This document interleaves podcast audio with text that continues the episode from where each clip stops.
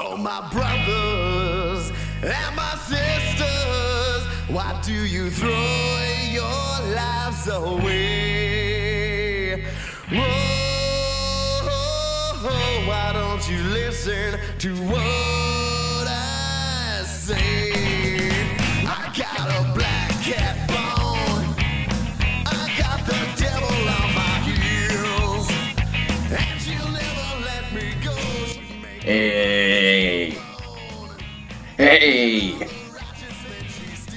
Hey. Ah, nothing.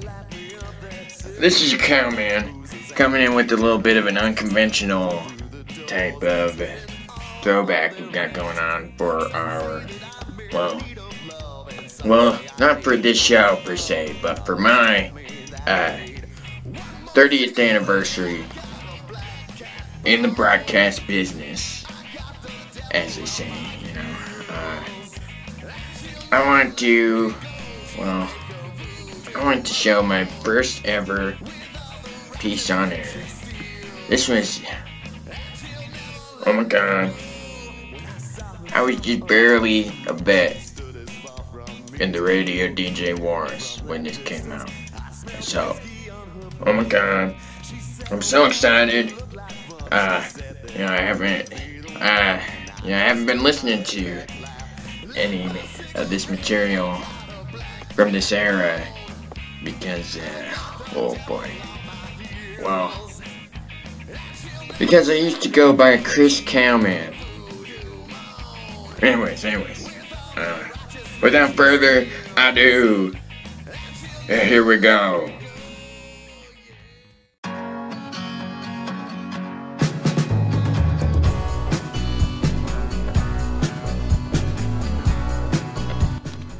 Hello, I'm Chris Cowman, a name that rides hard into the sunset.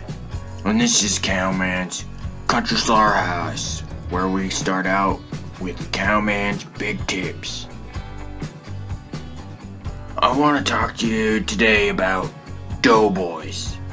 Doughboys go around with big old smiles, their mouths hanging open, just waiting to get caught gobbling. Now, here are three ways to react to a doughboy if you see them on the streets of Chicago. One, take your right hand. Two, suck that tummy tuck. And three, pound those pussies into submission. They're a blight and a poison. I can't and won't stand them. On an unrelated note, I'm all about respect. I respect my brother, I respect my dad, and I respect our Lord and Savior Jesus, my team captain. Yeah, the other day I went to a demolition derby and gave it all I got. Lost to my big brother though. He's a real mean boy, but I love him. I went to his dealership the other day where I added a little to my hero count. Saved this Mexican family of half starved children in a dump of a truck by speaking to them in their own language. I said, Hola, that's Spanish, right? And then I asked the guy whether he wasn't man enough to provide for his family. And he told me, times is tough. I say bullshit. Pull up your pants and go out there. I don't care how you do it. But since I'm a good guy, I paid to fix their car. And then they asked if I was an angel. I said, don't get cute with me. I'm the best in the business, arguably and factually. When I run into Chicagoans, they know there are two things that run this town money, and you goddamn guessed it, cowman. You know, it's a violent world out there.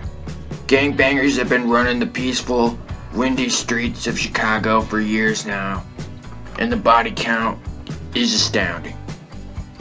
Just today, already, 300 people killed since I started this podcast. The government tried a new initiative to give kids on the streets basketballs instead of books. Because we don't have enough LeBron James wannabes out there? Make those kids read, damn it. Make them read a book, I, I don't know, with nothing bad in it, where they might learn, I don't know, not to hide pistols next to their dongs when they go to school? So they won't, I don't know, get each other pregnant at 13? You know, I'll tell you right now. I've seen the reports, and it's not looking good. If people could learn a thing or two from God-fearing folks like myself and my big brother, who's a pain, but whom I love very much. Alright, this has been Cowman's Big Tips. We'll be right back after these messages.